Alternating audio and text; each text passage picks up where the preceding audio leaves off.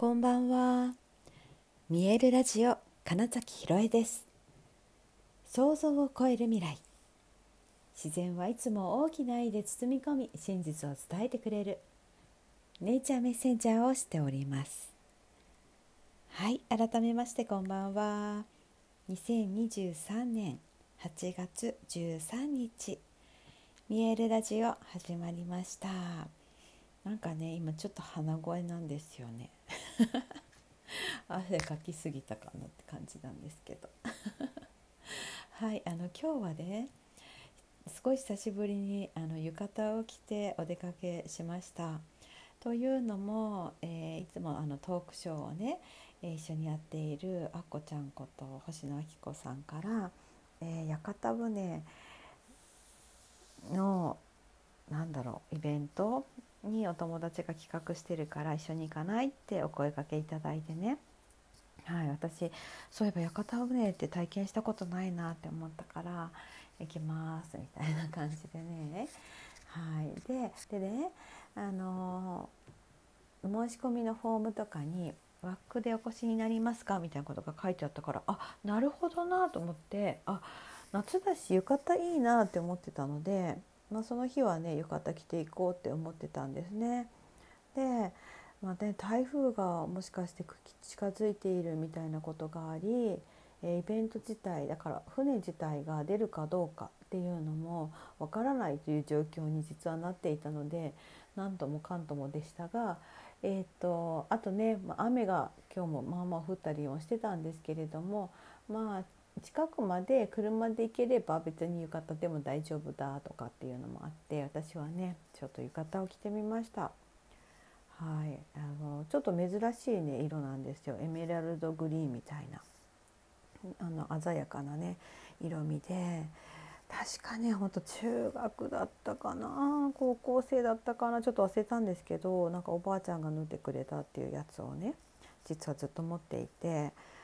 はい、たまにしか着ないからねあの丁寧に扱っていて全然あの色あせてもいなくてねでなんかね今日着たら今までで一番なんかしっくり着れたなって思いました。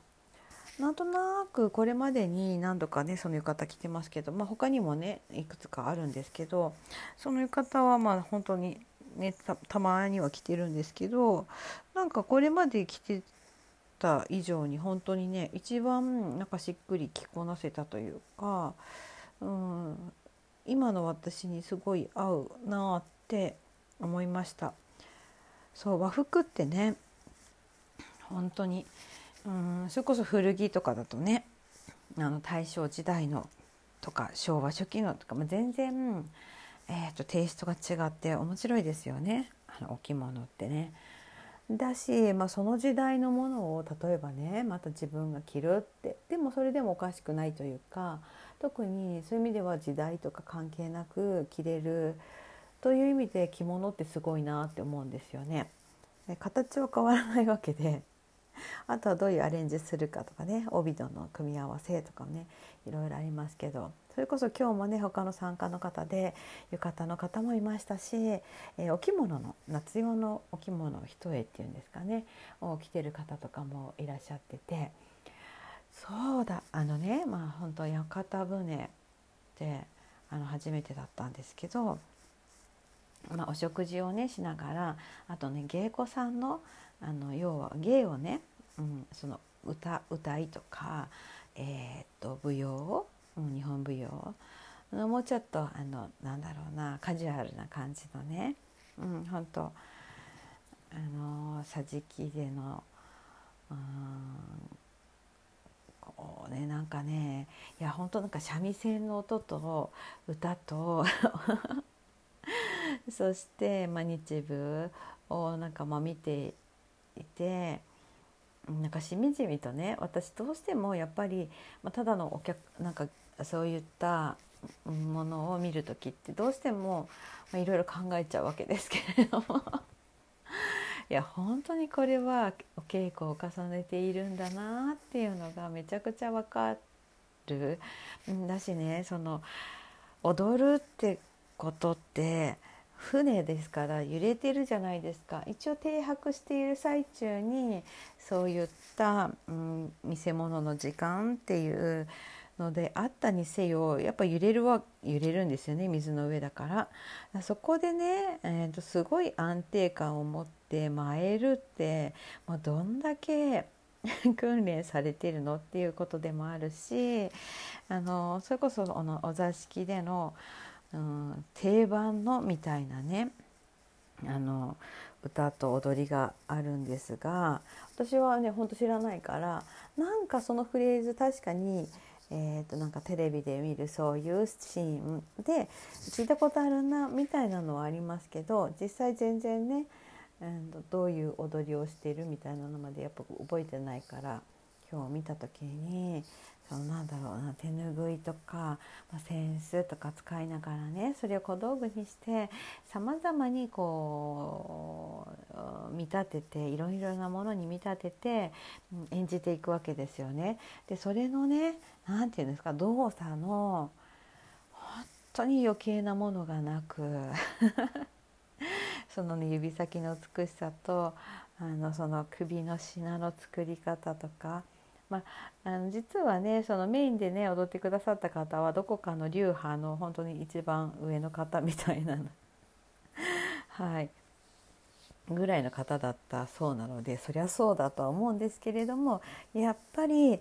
ま、それにしてもというかね、うん、だからあそこまで行くまでにはどれだけお稽古したのかなみたいなことをねしみじみとこう考えて、えー、素晴らしいなと思ってうん本当に惜しみない拍手をって感じでしたけれどもこのねなんか日本の昔から伝わる、うん、その文化、うん、ってなんかいいなって思いました。まあね、和服の人たちが集ってるっていうのもいいなって思いましたしね。うんでそうそうあのねちょうど船が出ている間の2時間半ぐらいはえーと、雨も落ち着いていて、えー、その外に何て言うんですかあれ屋根の上っていうの？いわゆるうんとフェリーとかだとデッキとか言われてるような場所ですけどに、えー、出て夜景を眺めることもできでねそこでねだからみんな和服で外に出ていて海の上ゆらゆらと やられながらレインボーブリッジだとか他の船たちの明かりを眺めあ素敵な光景だなと思ってね。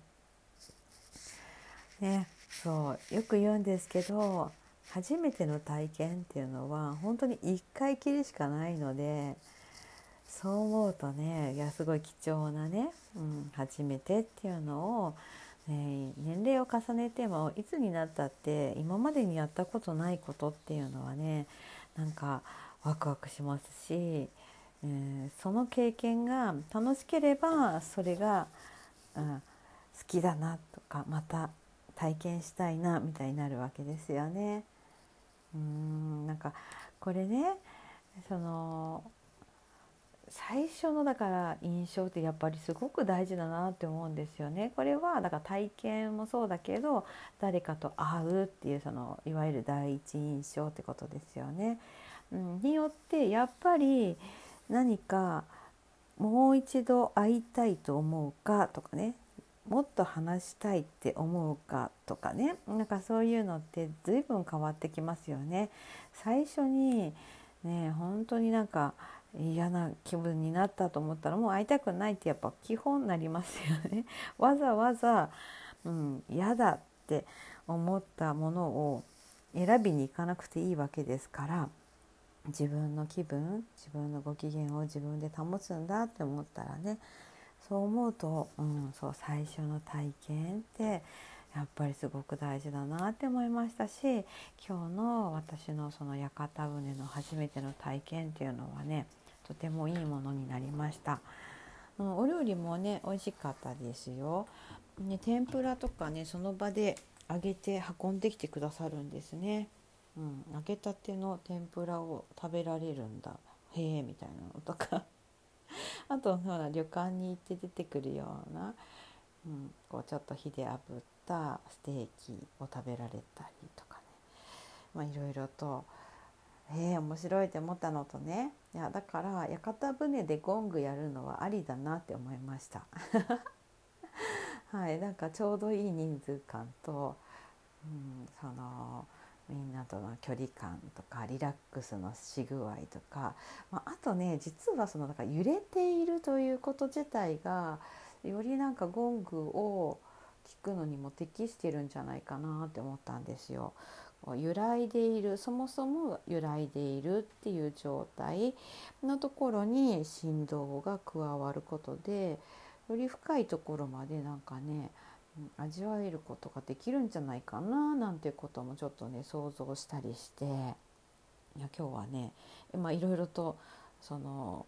これからとかこんなやってみたいことみたいなのもちょっとね浮かんだりしてねすごく楽しい時間となりました。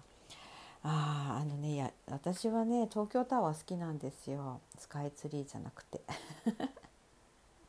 そう東京タワーが見えたのもすごい嬉しかったなってふと思い出しました。はい。いや良かったですね。浴衣もたまには着るといいですね和服ね。はい。ということで、えー、本日もご視聴くださりありがとうございました。2023年8月13日見えるラジオ金崎ひろえでした。おやすみなさい。